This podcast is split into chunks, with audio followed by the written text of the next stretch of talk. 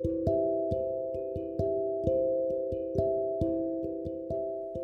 んばんは。屋根裏部屋から送るアートセラピー。このラジオではアトリエスワローの美術教師スワローが親子で絵を描いて癒される心や絵を描きたくなる気持ち生活の中で生きるアートの考え方についてお送りします。今日はとらわれない心が想像させるというお話をします。絵を描く時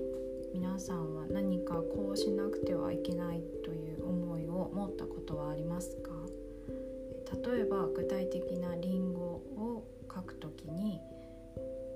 うん、正解は本物によく似た絵を描くことだとか少しリンゴの表面を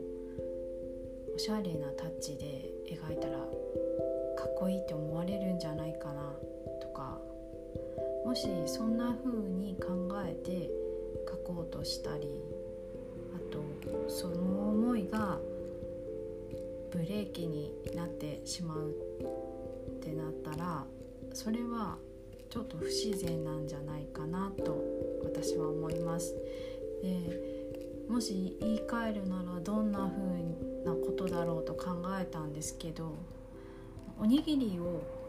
握ったことのない子供が初めておにぎりを握ってあ三角形じゃないから変だなとか普段料理をしない人が握ったおにぎりの具が真ん中に来てないからなんか不格好で食べにくいとかそういう風な感覚に似ているのかなと思いました。でもし三角形で具が中央にあるおにぎりだけが美味しいってあの考えるならそれは、うん、もうその人の価値観なんだと思うんですが、うん、料理は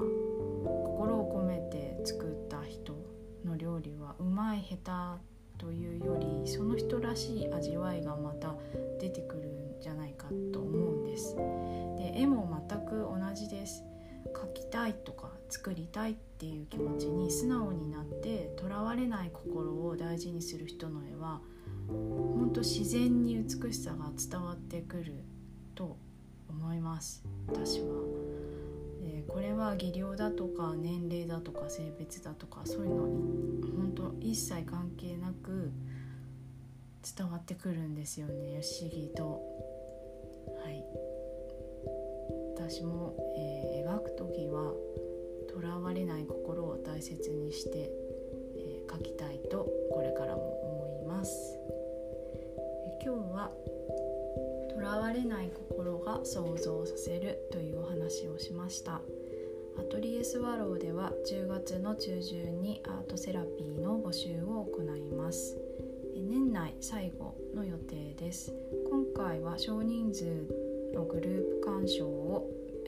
活動のメインとして月に12回3ヶ月程度かけて行う予定です最新の情報はアトリエスワローの公式 LINE よりご連絡いたしますご興味のある方は概要欄に URL を貼っておきますのでご登録お待ちしております最後まで聞いてくださってありがとうございました。それではまた。